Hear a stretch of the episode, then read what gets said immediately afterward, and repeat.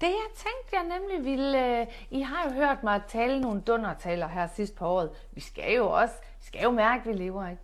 Så, så selvfølgelig skal jeg tale fra min vildskab, når nu at jeg også sidder og er en formidler af renhed, kvindekraft, vildskab, alt det her. Så nytter det jo ikke noget, jeg sidder som sådan en lille mus, der undskylder for min eksistens. Og hvorfor skulle jeg? Hvorfor skulle du? Hvorfor skulle vi kvinder gemme os og skjule os og, og kravle langs murene?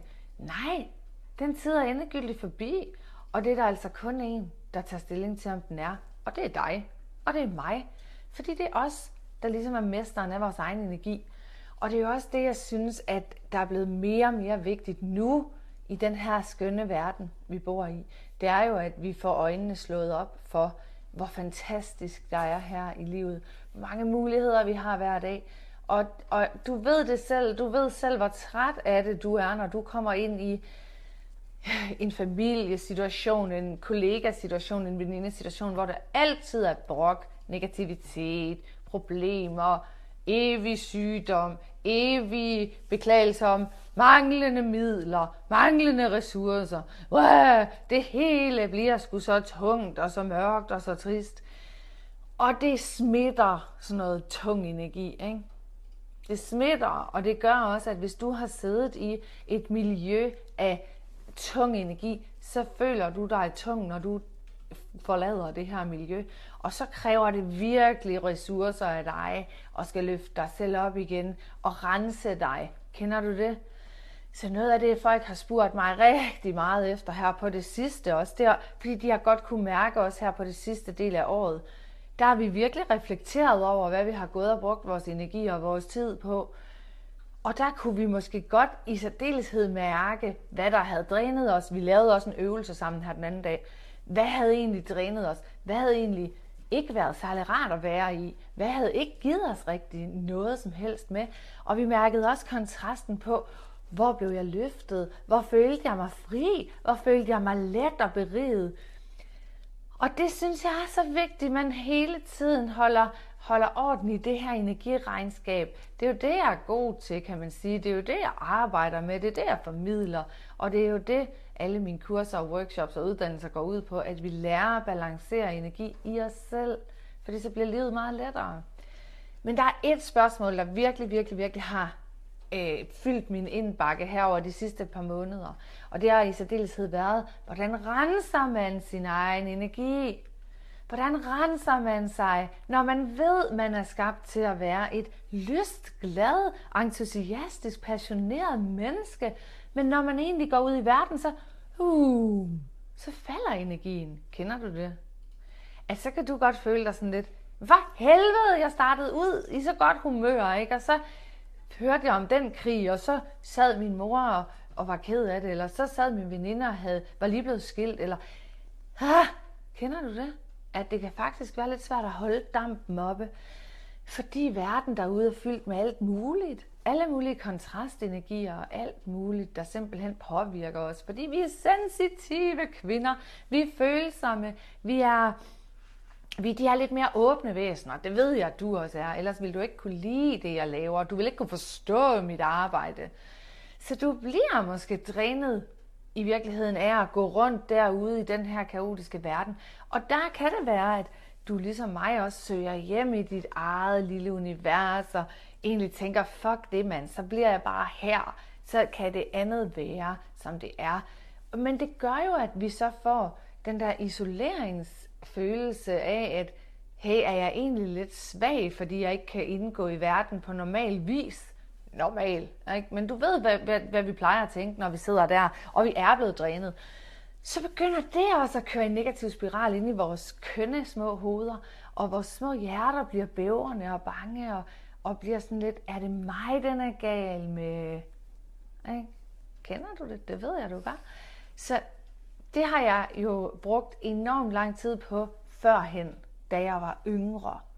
Jeg følte også, at jeg var for åben. Jeg følte også, at jeg gav for meget. Jeg følte også nogle gange, at jeg glemte at rense mig selv. Jeg glemte at lukke lidt ind øh, på de høje frekvenser af mig selv. Og jeg følte faktisk, det var svært at huske på at gøre alene. Og jeg følte også ofte, at jeg skulle have lidt hjælp til det. Og, og der kan jeg lige så godt sige, det der har hjulpet mig, det kommer jeg til at indvide dig i lidt i dag, det har været en helt speciel energi. Fordi der er to aspekter af den her snak. Der er nemlig det her aspekt med din følsomhed og sensitivitet, især måske som et feminint væsen. Det er meget feminine dyder ikke? og energier, at vi er de omsorgsfulde, de følsomme, de åbne, de tillidsfulde, de fagnende, de rolige, de, alt det her. Det, det er jo ikke kun, altså, men mænd har jo også feminin energi, ikke? Men hey, så vi har det også sådan, jamen jeg vil heller ikke bare, jeg vil ikke bare udrydde de energier i mig selv. Selv hvis jeg kunne, hvis jeg kunne trykke på en stopknap, så vil jeg ikke gøre det, for jeg kan godt lide de dele af mig selv. Min følsomhed gør mig i stand til at mærke empati. Min sensitivitet gør mig i stand til at kunne, kunne fornemme, hvordan andre mennesker går og har det. Min omsorgsfuldhed gør, at jeg tager mig af en masse dyr, eller børn, eller mine forældre, eller jeg altid lytter, og så videre, og så videre. Så du ved godt, at der også er en rigtig positiv modpol på de her lidt tunge følelser. De kan i hvert fald vippe til begge sider. Er vi enige om det? Det kan både være lyse toner, og de kan også være mørke toner. Så derfor er det jo også svært for os, fordi det var noget andet, hvis det kun var noget øv, øv, øv. Så kunne man bedre sige til sig selv, ud til højre med det. Ikke? Ud, vi har ikke noget at bruge det til. Men vi har noget at bruge vores sensitivitet til. Vi har noget at bruge følsomheden, omsorgsfuldheden, den aktive lytning. Vi har noget at bruge det til. Så derfor er det svært for os at få renset. Fordi, hvad hvis nu vi kommer til at, at ødelægge noget i os selv? Hvad hvis nu vi bliver mindre sensitive? Der er jo noget af os, der rigtig godt kan lide den her energi. Så derfor gjorde jeg det, da jeg var sådan i midten af 20'erne. Så det er også jo længe siden, men nu har jeg jo også oparbejdet en vis ekspertise i at arbejde med spirit. Der begyndte jeg at kalde på nogle helt specielle energier, der kunne hjælpe mig med lige præcis at få renset ud i mit energivæsen. Men dengang jeg var sidst i 20'erne, der havde jeg integreret den her energi, den her spirit form, og arbejde, øh, og arbejde så meget med den, at jeg skrev en lille digtsamling. Fuldstændig kanaliseret igennem fra den her energi. Og den her digtsamling, den er jeg rigtig stolt af. det er den første bog, jeg skrev. Men jeg, jeg udgav den aldrig. Den var så fin, synes jeg. Den var så sårbar. Det var virkelig det stykke arbejde, jeg havde lavet med mit eget væsen, med min egen energi, og forstået mig selv helt ned i dybden som feminin urkraft, som et feminin gudindevæsen. Den turde jeg ikke at dele med verden, da jeg var sidst i 20'erne. Fordi jeg var ikke klar. Verden var måske heller ikke klar. Og, og det, der er blevet så fantastisk for mig at nu kunne kigge i mit bagspejl og se, hvor længe siden det er, at jeg begyndte at arbejde med de her energier, inden det blev moderne og trendy. Jeg gjorde det, fordi det hjalp mig. Fordi jeg godt kunne mærke, hvad det var for en spirit-energi, vi kunne trække ind i vores nutidige liv og få hjælp af til at, at blive renset op. Og det er selvfølgelig gudindens energi. Ikke? Så nu har der været meget snak om gudindens genkomst, og du ved, jeg er en fortæller og pioner inden for den gyldne æra, for jeg er allerede trådt ind i den gyldne æra. Det er virkelig nu, at man kan tage et endegyldigt valg og komme med ind i den her gyldne tid. Eller man kan blive siddende i mørket, der hvor det altid er svært, hårdt, drænende, tungt, trist, øvbøv, busmand at være.